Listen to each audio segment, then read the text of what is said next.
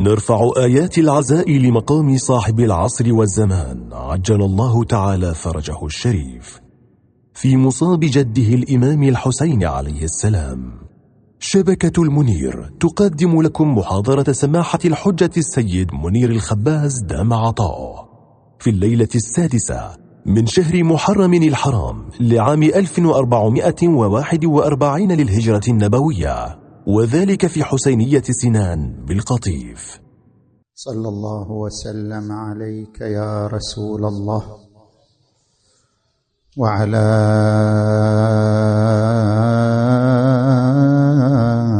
أهل بيتك. المنتجبين يا ليتنا كنا معكم. فنفوز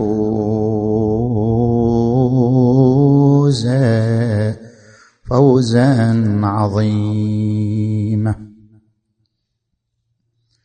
أعوذ بالله من الشيطان الغوي الرجيم. بسم الله الرحمن الرحيم. يا أيها المزمل قم الليل إلا قليلا. نصفه أو انقص منه قليلا. أو زد عليه ورتل القرآن ترتيلا.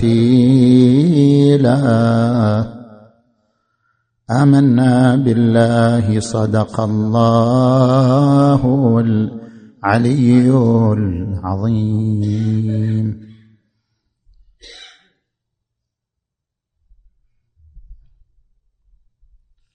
انطلاقا من الآية المباركة نتحدث عن حاجتنا إلى العبادة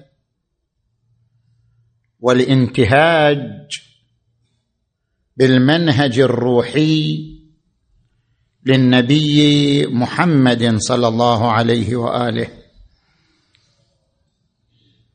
وذلك من خلال طرح عدة محاور في تعريف الوعي وخطواته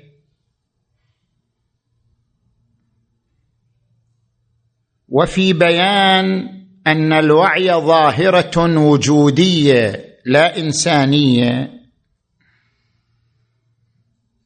وبيان الحاجات الباعثة للعبادة والمنهج الروحي النبوي في مجال العبادة. نأتي إلى المحور الأول.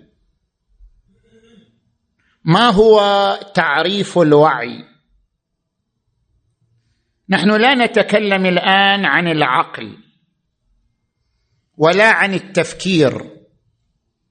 نحن نتكلم عن خصوصية وصفة خاصة من صفات العقل ألا وهي الوعي. ما هي حقيقة الوعي وما هي خطواته؟ هناك كتاب الوعي دليل موجز لسر العقل. المؤلف الناكا هيرس دكتوراه في علم الأعصاب. ومتخصصة في الفيزياء أيضا. تنقل في كتابها عن الفيلسوف الأمريكي توماس نيجل تعريفا للوعي وبيانا لخطواته. الوعي أن تدرك ما حولك عن خبرة. هناك أشياء لا وعي لها. هذا الكرسي الذي أنا عليه لا وعي له. وهناك أشياء أو الظروف أو أوقات لها إدراك ولكن هذا الإدراك لا يصل إلى مستوى الوعي. مثلا إذا جلس الإنسان من النوم هو ما زال مدرك يدرك الأشياء التي حوله. لكنه لا يدركها على مستوى التمييز. أول ما يجلس من النوم ما زال النوم مخيما بآثاره عليه. لذلك لا يميز الأشياء التي حوله وإن كان يدركها. فإذا ميز هذه طاولة هذا كأس ماء هذا إنسان هذا سقف. اذا وصل إلى درجة الوعي. الوعي أن تدرك ما حولك عن خبرة وعن قدرة على التمييز. هذا يسمى وعي. ما هي خطوات الوعي؟ إدراك فحدس فتمييز فبصيرة عندنا خطوات أربع للوعي. الخطوة الأولى الإدراك أنك أدركت شيئا. الخطوة الثانية خطوة مهمة وهي الحدس. الحادث هو الشعور الغريزي بأن هناك شيئا غير صحيح وإن كنت أنت لا تميزه. مثلا أنت تجلس تستمع للخطيب. الخطيب يحكي ساعة أكثر. أنت في الأثناء يحصل لك شعور غريزي بأن هناك شيئا غير صحيح في هذا الكلام. لكنك لم تستطع أن تميز ذلك الشيء الغير صحيح. لكن لديك شعور بهذا. هذا الشعور الغريزي يسمى بالحدس.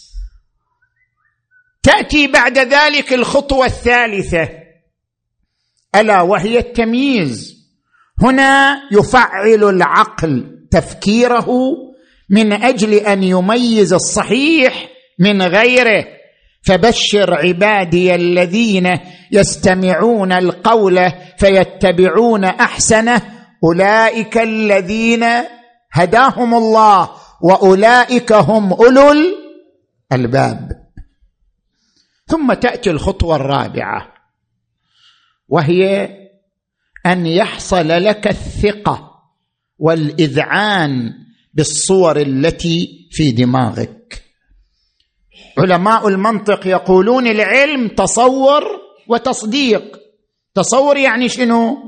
ارتسام صورة في الدماغ لكن بشكل ساذج. بينما التصديق أن يحصل لك وثوق وإذعان بصحة تلك الصورة. أنت مثلا خلصت اليوم من الامتحان وبديت تراجع في ذهنك الأسئلة والأجوبة التي كانت. أنت الآن في البداية عندك تصور. ما تدري أجوبتك صحيحة أم لا. ولكن إذا راجعت مراجعة تامة حصل لك الوثوق بأن الأجوبة كانت صحيحة. يعني وصلت مرحلة التصديق وصلت مرحلة الإذعان. هذه المرحلة تسمى البصيرة. البصيرة وضوح الرؤية. رؤيتك واضحة. القرآن الكريم يقول عن لسان النبي صلى الله عليه وآله قل هذه سبيلي أدعو إلى الله على بصيرة. يعني الرؤية عندي واضحة. ما عندي شك ما عندي تردد. قل هذه سبيلي أدعو إلى الله على بصيرة أنا ومن اتبعني. وقال تبارك وتعالى بل الإنسان على نفسه بصيرة ولو ألقى معاذيره. فإذا عرفنا ما معنى الوعي وعرفنا خطوات الوعي. نجي الآن إلى المحور الثاني من حديثنا. هل الوعي ظاهره إنسانية أم ظاهره وجودية؟ يعني هل الوعي يختص بالإنسان أم لا؟ الموجودات الأخرى أيضا عندها وعي. هنا المؤلفة تنقل عن عالمة البيئة سوزان سيمارد. تقول إنها قامت بتجارب على النباتات اكتشفت من خلالها أن للنبات درجة من الوعي. الوعي ما يختص بالإنسان. فضلا عن الحيوان النبات عنده درجة من الوعي. كيف؟ تذكر عدة شواهد. الشاهد الأول أن التجارب والبحوث أثبتت أن هناك نشاطات جارية تحت الأرض. يعني النباتات يمارسوا سلوك غير مرئي سلوك تحت الأرض. أن هناك نشاطات جارية تحت الأرض في وسط من الجذور والفطريات. في شبكة تسمى مايكورايزل. هذه الشبكة تحت الأرض تقوم بمفعولها تؤثر أثرها. كيف؟ بعض الأشجار ترسل غذاء عبر الجذور ترسل غذاء إلى أشجار أخرى بعيدة عنها جدا. مع وجود حواجز ترسل غذاء إليها لتقاوم تهديدات البيئة. وبعض الأشجار بالعكس ترسل سموم لأشجار أخرى. ترسل سموم لنباتات أخرى لأنها تهدد بقاءها فهي تحمي نفسها بأن ترسل سموم لنباتات أخرى. قالوا هذا شاهد على أن للنبات درجة من الوعي يعرف أن النبات الآخر يهدد وجوده أو يعرف أن النبات الآخر محتاج لمساعدته. الشاهد الثاني بعض أشجار الأزهار يفتح أوراقه حيلة. فبمجرد أن تدخل الحشرة بين الأوراق تغلق الأوراق على الحشرة وتقوم بامتصاصها. الشاهد الثالث أن الجينات النباتات تعمل على ضوء جينات. أن بعض النباتات أو جميع النباتات عفوا الجينات التي تساعد النبات على الاستجابة للضوء والظلام تحتوي على نفس الحمض النووي الذي يشتمل عليه جسم الإنسان تماما. اذا هذه القواسم المشتركة بين الإنسان وبين النبات تجعل للنبات درجة من الوعي ولا يبعد. ما نقول هذا تفسير؟ نقول إشارة. لا يبعد أن الآية القرآنية عندما تقول والله أنبتكم من الأرض نباتا. في قواسم مشتركة بينك وبين هذا الكائن الحي المسمى بالنبات. الجينات هي هي الحمض النووي وهو هو. والله أنبتكم من الأرض نباتا. بل هناك سعة أكثر من ذلك. يعني إحنا نتوسع في معلومة أكبر مو فقط النبات يحمل درجة من الوعي لا أكثر من ذلك. هناك معلومة فلسفية قديمة بانسكيوزم هذه المعلومة ماذا تقول؟ طبعا الآن فعلت نتيجة التجارب في علم الأعصاب. هذه المعلومة ماذا تقول؟ كل موجود له درجة من الوعي. كل موجود. حتى لو كان صخرة صماء فقط النبات. كل موجود له درجة من الوعي له درجة من الإدراك. ولعل هذا ما تشير إليه الآية القرآنية. تسبح له السماوات السبع والأرض ومن فيهن وإن من شيء إلا يسبح بحمده ولكن لا تفقهون تسبيحهم. ولا غرابة في ذلك. كل موجود إلى لغة كل موجود إلى تسبيح لا غرابة في ذلك. لماذا؟ يعني أنت لا تفكر أنت أيها الإنسان قاعد متميز في هذا الوجود. لا أبدا. نفس العناصر التي يتكون منها الإنسان هي نفس العناصر التي تتكون منها الكائنات الأخرى.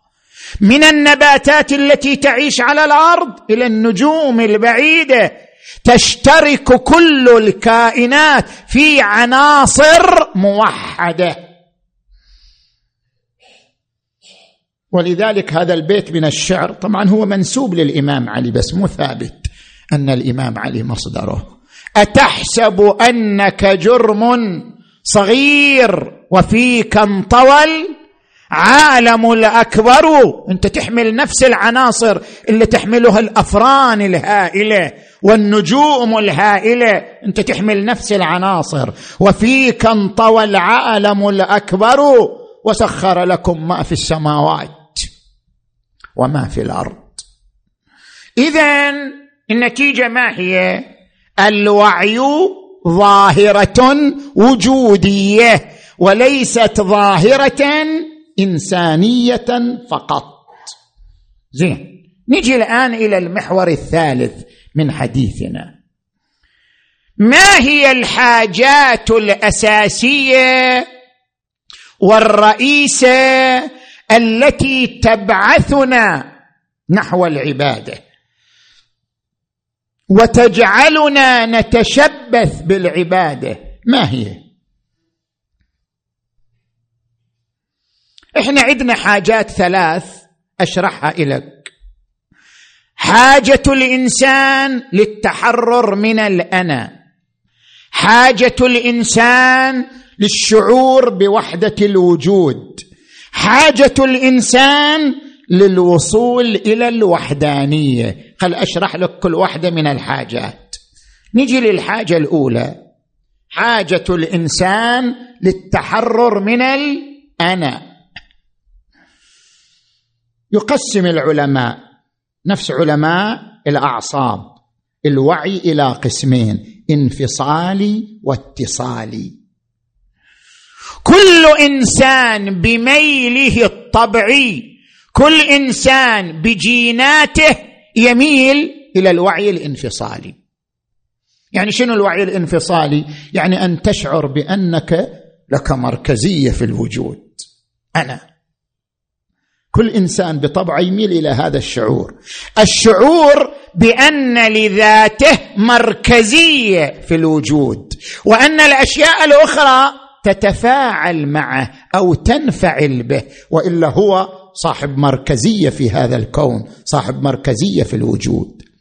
الشعور بأن لك مركزية في الكون والوجود هذا الشعور هو عبارة عن وعي انفصالي. يعني تشعر انت شيء والاشياء الأخرى شيء آخر اما تتفاعل وياك أو لا بس أنت لك مركزية. هذا وعي انفصالي. أما الوعي الاتصالي ما معناه هذا إذا يصير عند الإنسان جدا ممتاز يصير عنده وعي اتصالي. الوعي الاتصالي أن تشعر أنك قطره من بحر الوجود. هذا الوجود بحر. وأنا قطره ذائبة مو قطره مستقله قطره ذائبة. أن تشعر أنك قطره ذائبة في بحر الوجود. هذا الوجود محيط وأنت قطره ذابت في هذا المحيط. أن تشعر أن هذا الوجود تراب وأنت ذرة ذائبة في هذا التراب. هذا يسمى وعي اتصالي. كيف يحصل الإنسان على الوعي الاتصالي؟ ينتقل من الوعي الانفصالي أن لي مركزية إلى الوعي الاتصالي اننا أنا مو شيء أنا مجرد قطرة في بحر ذرة في تراب. كيف يصل الإنسان إلى الوعي الاتصالي؟ يصل الإنسان إلى الوعي الاتصالي عبر التأمل. التأمل هو اللي يقودك إلى الوعي الاتصالي. من هنا نشأت الحاجة إلى العبادة لأن العبادة تأمل تفكر. العبادة تنقلك من الوعي الانفصالي إلى الوعي الاتصالي هل أشرح لك هذا المعنى؟ نجي الآن إلى ما كتبه أندرو نيوبرغ بروفيسور في علم الأعصاب أستاذ في جامعة بنسلفينيا أيضا مستشار في عدة بحوث دينية. تكلم عن هذه النقطة إلى كتاب جدا مهم إذا تقرأه. كيف يغير الله عقلك؟ اتصالك بالله يغير عقلك. كيف يغير الله عقلك؟ هو يذكر في هذا الكتاب أن إحنا إذا نقارن بين الكتب المعادية للدين وبين أبحاثنا في كتب معادية للدين وهم الإله إلى دوكنز. نهاية الإيمان سام هاريس. الله ليس عظيما هيتشنز عدة كتب معادية للدين. إذا نقارن بين هذه الكتب وبين أبحاثنا يقول إن أبحاثنا تقترح خلاف ذلك. يعني خلاف هذه الكتب. وأن هؤلاء لا يمثلون الغالبية العظمى من العلماء. ترى الآن شبابنا كيف تصل إليهم ثقافة الإلحاد؟ عن طريق الإرهاب النفسي. يقول له العالم الفلاني ملحد والعالم الفلاني ملحد ويسطروا له خمسين عالم. يقول إذا كل هالعلماء ملحدين إذا معناه لكن معنى الله في شيء. هذا إرهاب إعلامي. إذا تدخل مواقع الإلحاد تركز على هذا النوع من اللغة الإعلامية. خمسين عالم مئة عالم ملحد. حتى تنكسر في الإنسان بذرة الإيمان. هذا يقول لك لا إحنا أبحاثنا كشفت خلاف ما يقولون وأن الغالبية العظمى من العلماء ليسوا كهؤلاء المعادين للدين ابدا. زين. هذه الأبحاث إلى أي شيء توصلت؟ يقول خمسة عشر سنة. قمنا بتجارب وأبحاث. وصلنا إلى أن بعض التجارب الروحية تعطي الإنسان استرخاء. وبعض التجارب الروحية تعطي الإنسان حدة في التركيز والانتباه. دائما أنا أوصي الشباب أوصيهم أقول لهم إذا تريد ذهنك يصير يقظ في المذاكرة وتركز على المعلومات تركيز جيد سبح بعد صلاة الفجر. هذا جدا مجرب. أنا جربته سنين. خلص من صلاة الفجر في وقتها وتجلس للتسبيح. نفس تسبيح الزهراء إنما تكرره عدة مرات. يساعد الذهن على حدة التركيز. يساعد الذهن على حدة الانتباه. ووضع النقاط على الحروف كما يقولون. بعض العبادات بعض التجارب الروحية تعطيك حالة من الاسترخاء. بعض التجارب الروحية تعطيك حدة في التركيز والانتباه. بعض التجارب الروحية تحلق بالإنسان إلى عالم متعال على عالم المادة. إحنا نريد الصورة الثالثة. كيف تحلق إلى عالم آخر. يقول الله هذه التجارب أثبتت لنا أن الله جزء من وعينا. وأنه كلما طال التفكير في الله تغيرت دوائر عصبية في أجزاء معينة من الدماغ دماغ الإنسان. وحتى يوضح هذه النقطة يقول كل إنسان دماغ مبرمج على الوعي الأناني يعني نفسه كل إنسان. دماغه أصلا مبرمج على الوعي الأناني على الأنا على التفكير في الأنا على السعي وراء الأنا. تبي مجرد تقعد الصباح شنو تفكر؟ تفكر في الفقراء؟ ما. من تقعد من الصباح؟ خي متى أخلص؟ متى أروح العمل؟ متى أرجع؟ متى أحصل على الراتب؟ متى متى متى؟ كله أنا أنا أنا رايح بعد شنو؟ إذا سمعت واحد نصحك نصيحته اوه الفقراء صح. نسيناهم فقراء. زين؟ وإلا دماغ الإنسان مبرمج مبرمج على الوعي بالأنا والتفكير في الأنا. طيب كيف ينتقل الدماغ من الوعي بالأنا إلى التحرر من الأنا؟ متى تتحرر من الأنا؟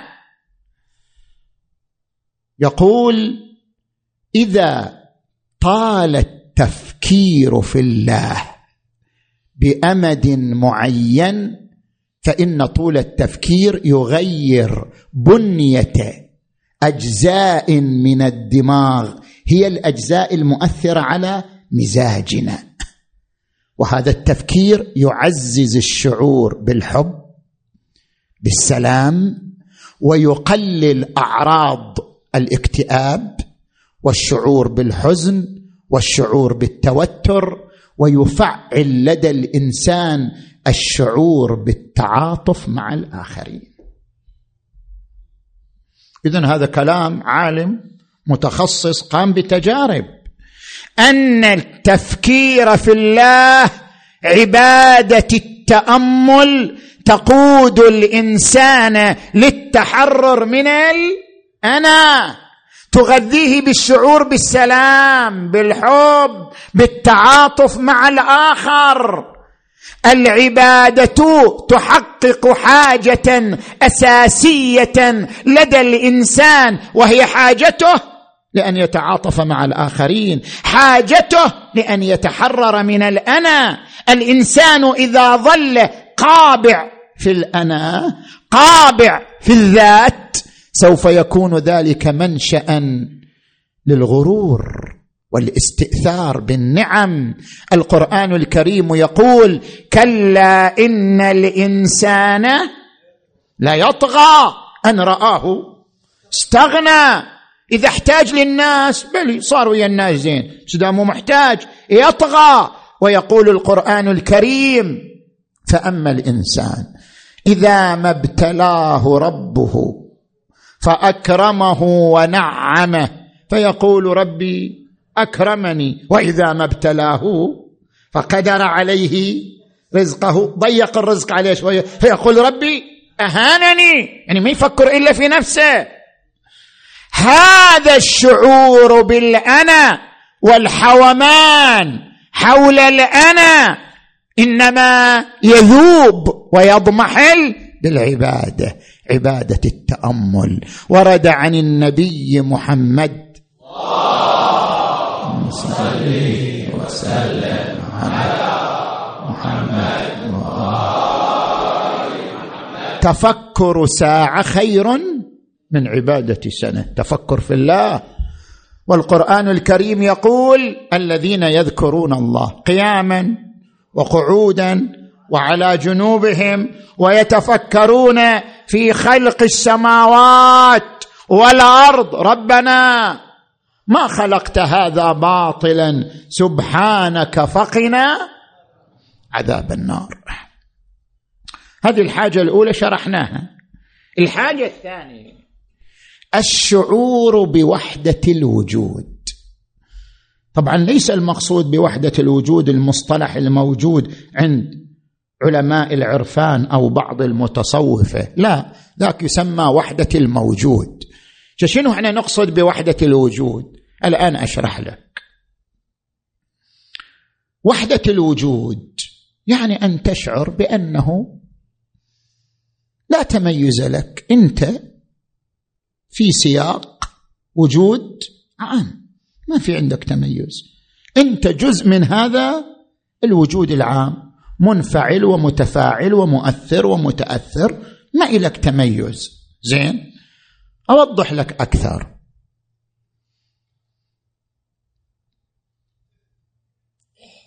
جيلين سترسون هذا عالم فيزيائي وفيلسوف في نفس الوقت.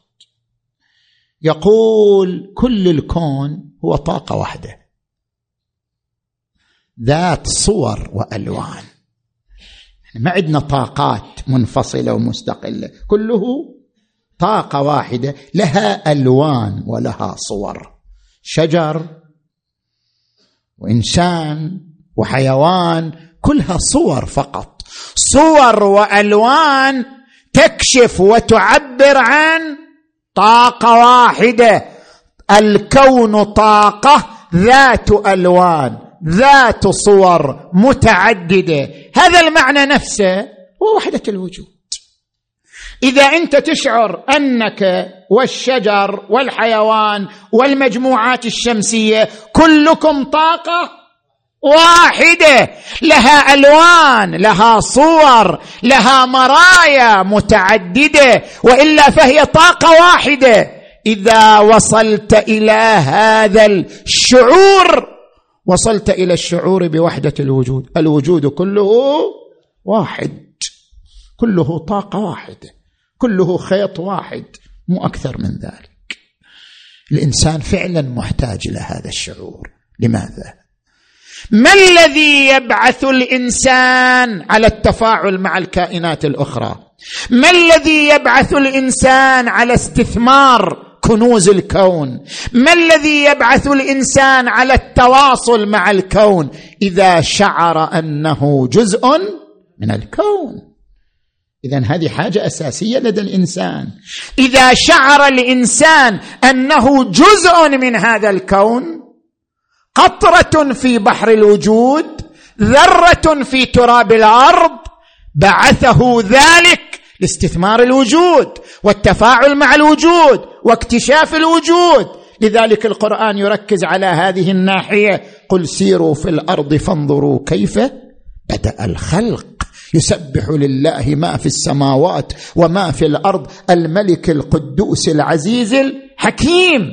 أنت محتاج حتى تتفاعل مع الكون محتاج إلى أن تشعر بوحدة الوجود وأن الكون طاقة واحدة أنت صورة منها ولون من ألوانها. وهذا الشعور تحققه العبادة.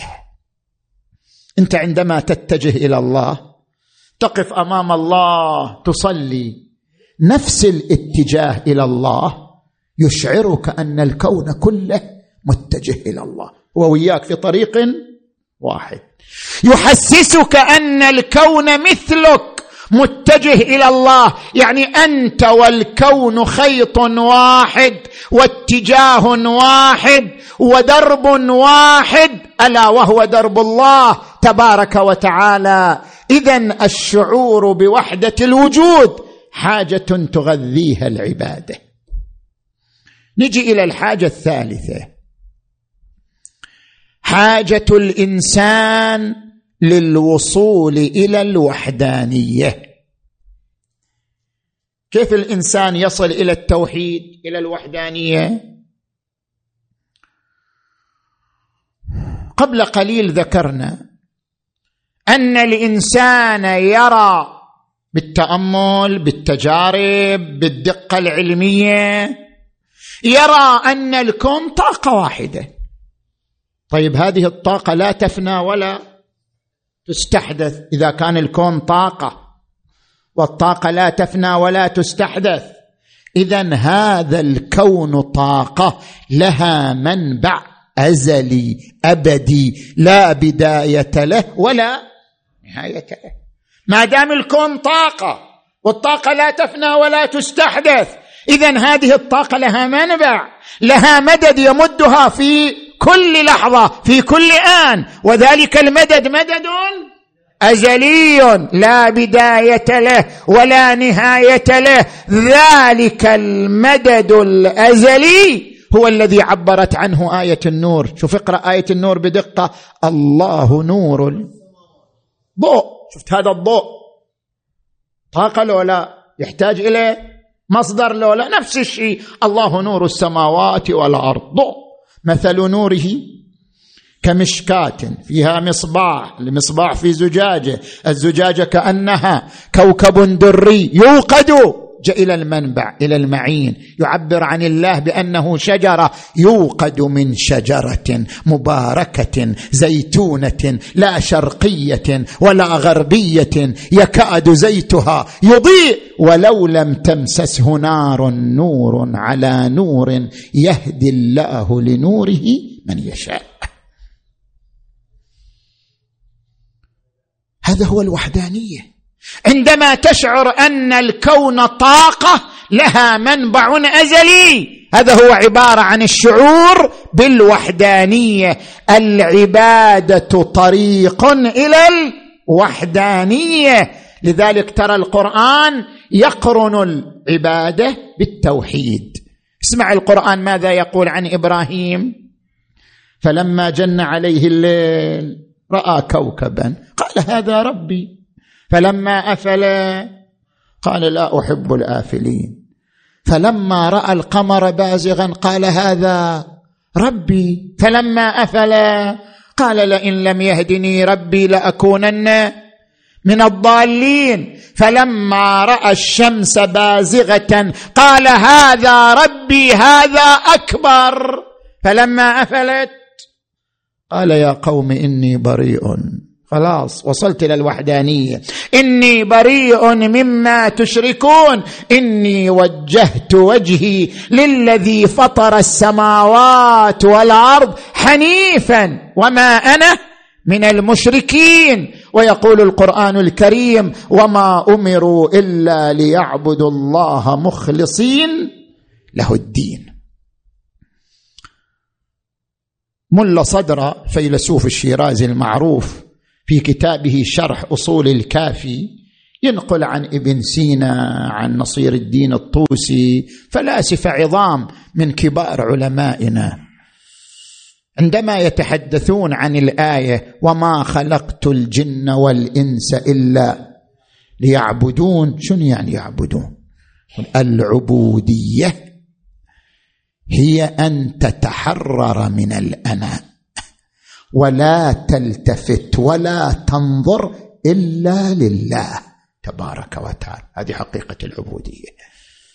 ولا تلتفت ولا تنظر إلا لله عز وجل. وتستغرق فيه غافلا حتى عن الاستغراق. أنت مستغرق لكن مو ملتفت إلى أنك مستغرق في الله لأنك لا ترى إلا الله لا ترى أمامك إلا الله. هذا عبارة عن طريقية العبادة للوصول إلى الوحدانية. نأتي الآن إلى محورنا الأخير محمد.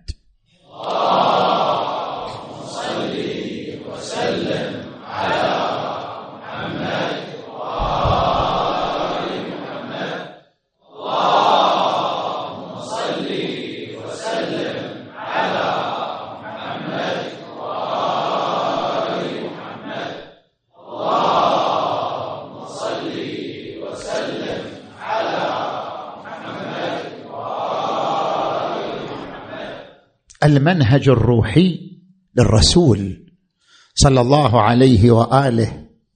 المنهج الروحي للرسول صلى الله عليه وآله يعتمد على ركيزتين. الركيزة الأولى الاستغراق في العبادة. كان النبي مستغرقا في العبادة. يصلي في كل يوم ضعفي الفريضة. الفريضة كم ركعة؟ 17 ركعة. يعني يصلي 51 ركعة. ويصوم في السنة ضعفي الفريضة. صيام شهر ويصوم كم؟ ثلاثة شهور. وإذا جاء شهر رمضان صلى ألف ركعة. ما سوى الخمسين واحد وخمسين ركعة يصلي ألف ركعة. يقسمها على ليالي شهر رمضان. وإذا جاءت العشر الأواخر من شهر رمضان طوى البساط. يعني ما في نوم طوى البساط. وربط الحزام على بطنه واعتكف في المسجد حتى تضرب له قبة من الشعر لخلاصه من كل شيء. متوجه إلى الله فإذا قيل يا رسول الله لم تجهد نفسك وأنت سيد الخلق؟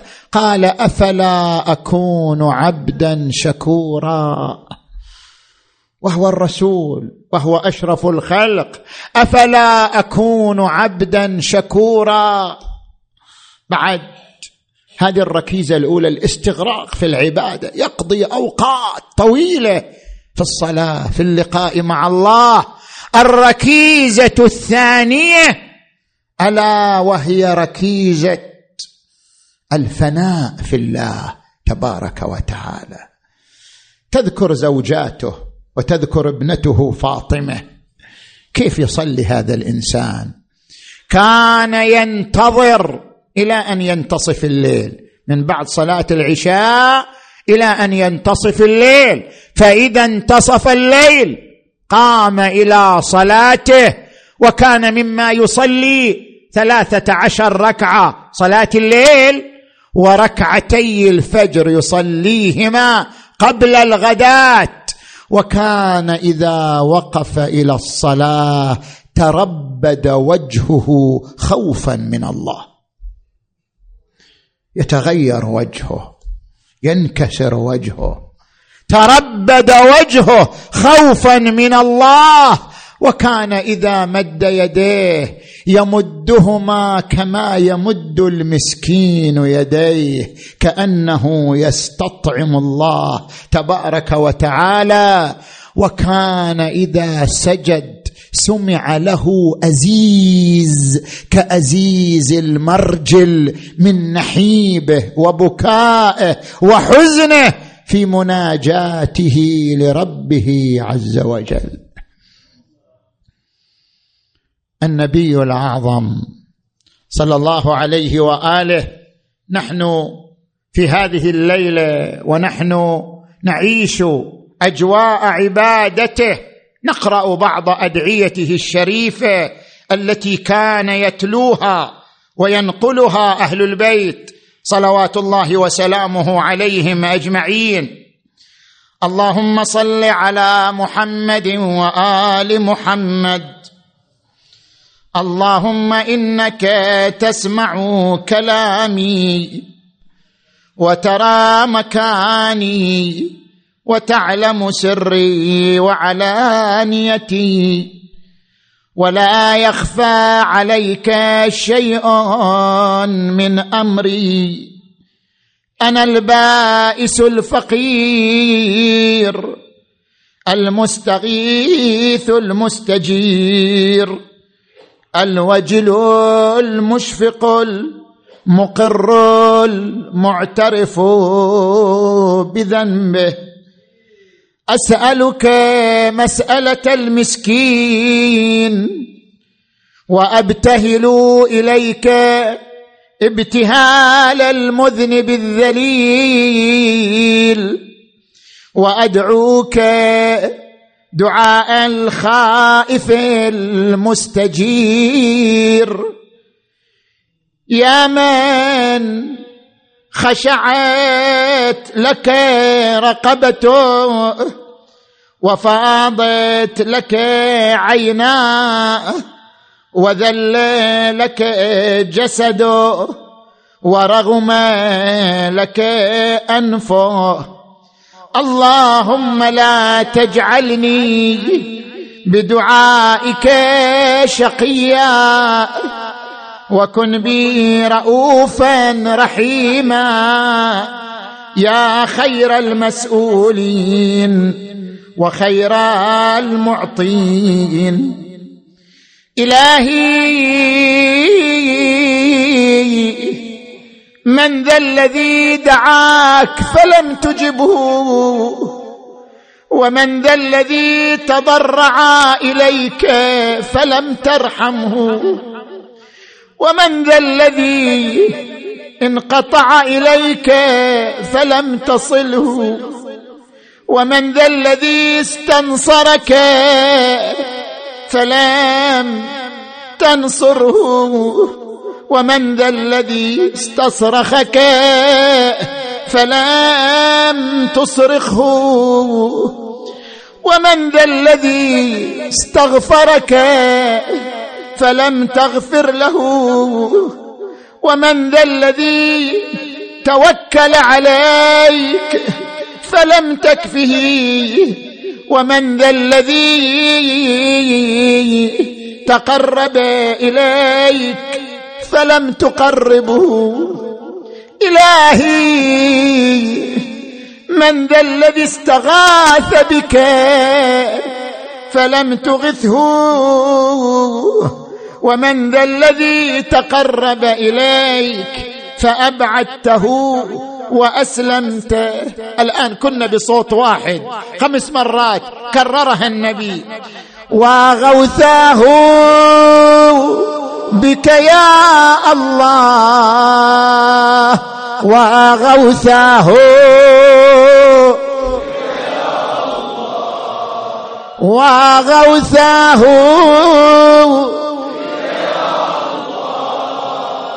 وغوثاه وغوثاه يا غياث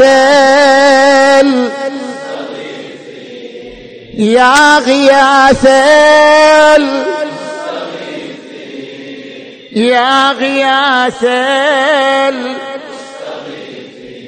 يا مغيث أغثني وكفر عني سيئاتي وامح عني ذنوبي برحمتك يا أرحم الراحمين.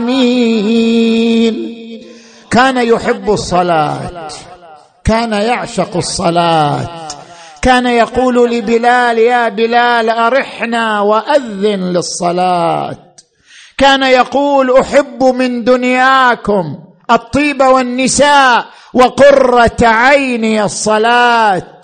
وكان غرامه بالصلاة قد سرى للإمام أمير المؤمنين الذي كان يصلي ألف ركعة وكان يصلي والحرب قائمة على قدم وساق.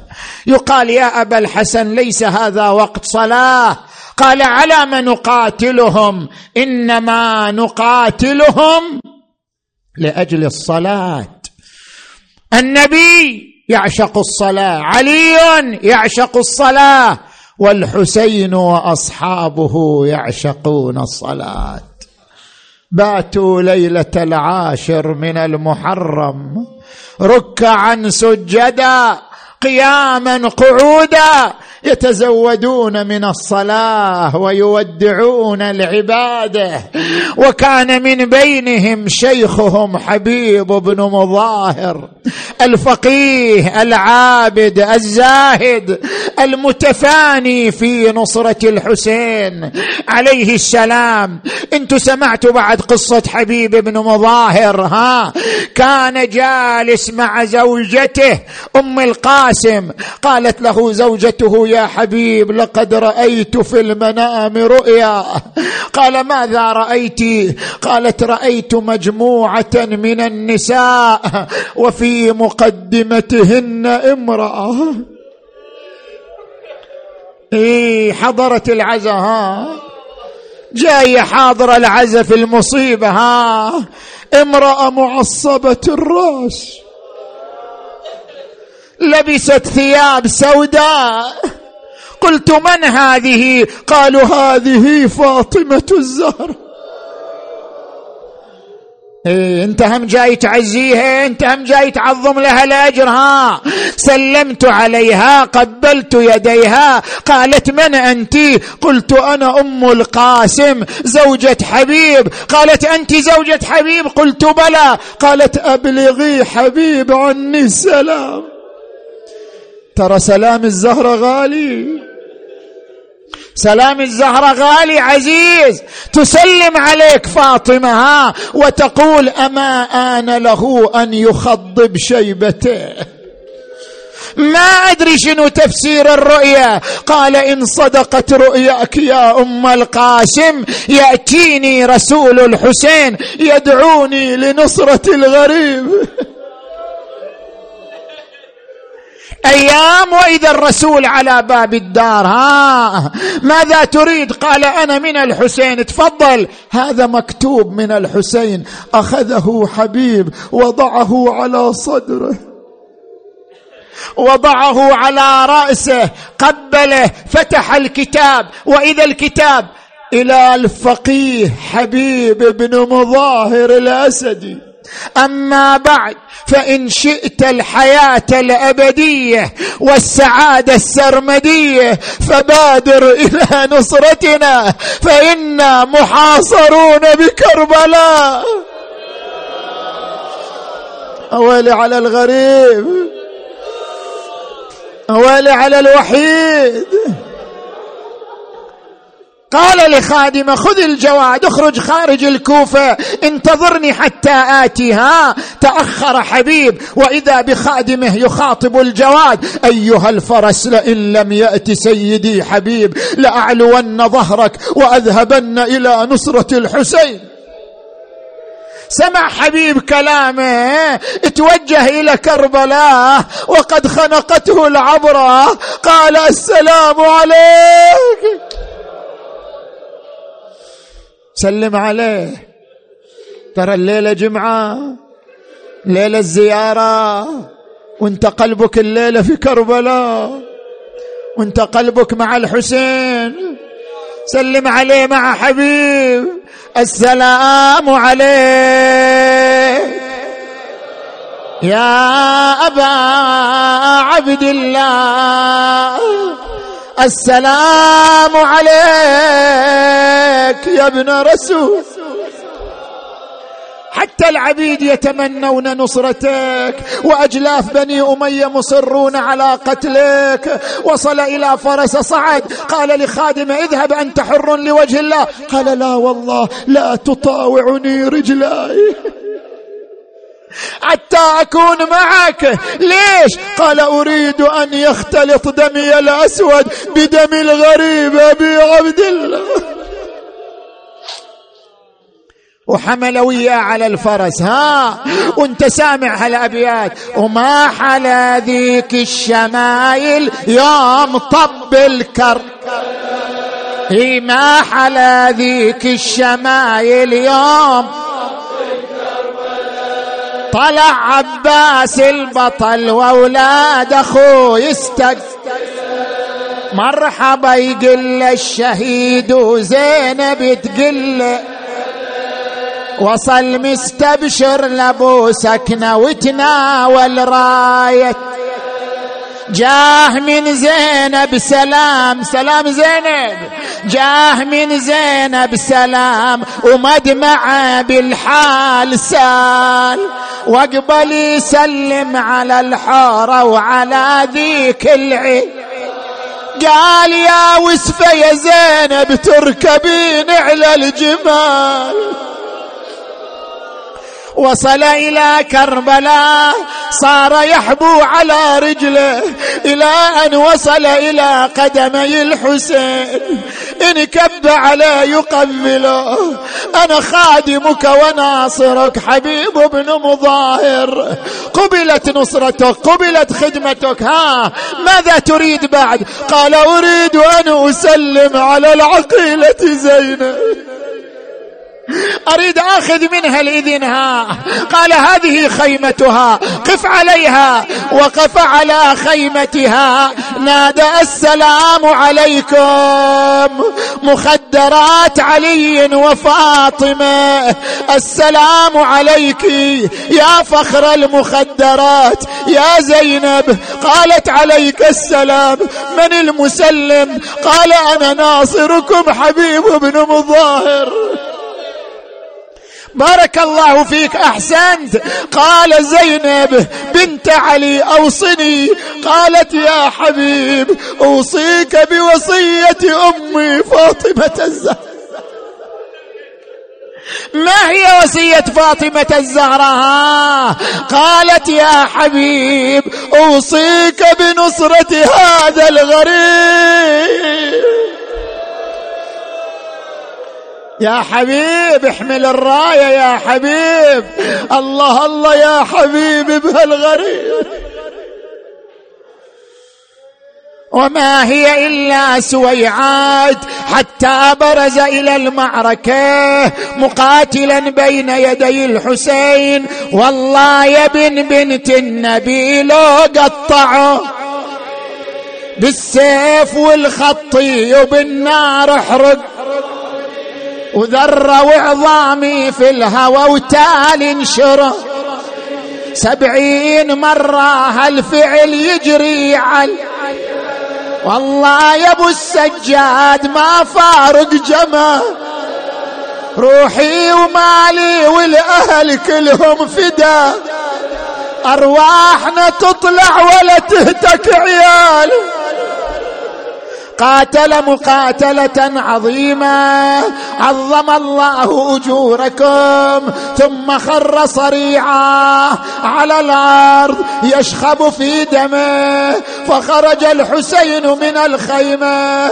وقف على جسده.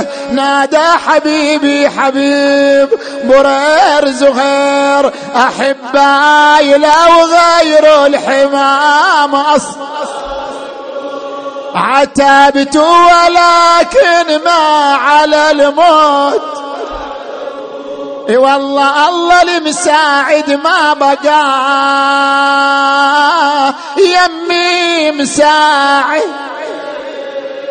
سبعين ما ظلي من السبعين و وظليت مفرد بين مختال وجاء أنا ما بينهم كالطير مكسور الجنة. ينصار ما من ذاب عن مهجة الزهراء والأرواح راحت تضطرب من على الغبرة.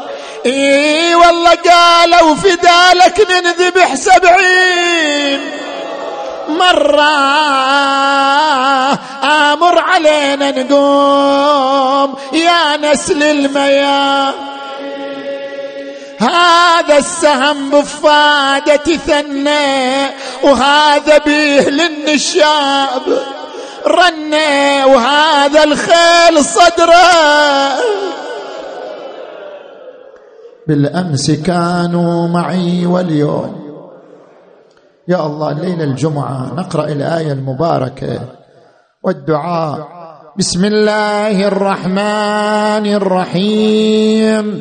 أمن يجيب المضطر. أمن يجيب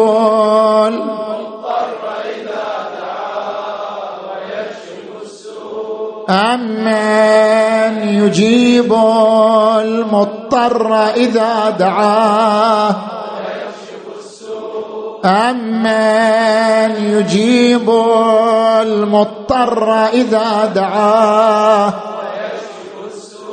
أمن يجيب المضطر إذا دعاه. بصوت واحد يا الله يا الله يا الله يا الله يا الله يا الله يا الله يا الله يا الله يا الله. اللهم باسمك العظيم الأعظم الأعز الأجل الأكرم. يا الله اللهم بالزهراء وأبيها وبعلها وبنيها والسر المستودع فيها.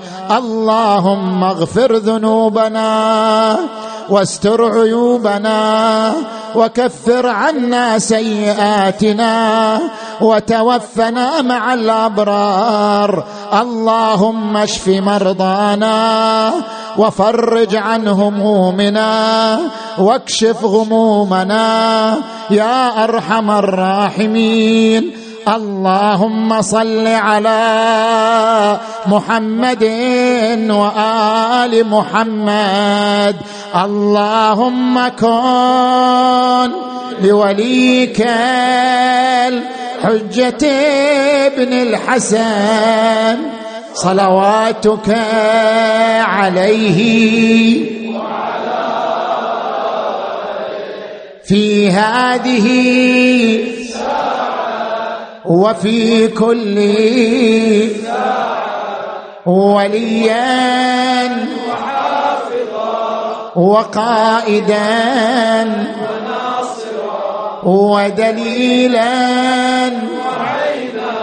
حتى تسكنه أرضك طوعا وتمتعه فيها طويلا برحمتك يا أرحم الراحمين. وإلى أرواح أموات المؤسسين خصوصا المرحوم أبو فائز السنان إلى روحه وأرواح أموات المؤمنين والمؤمنات الفاتحة تسبقها الصلوات.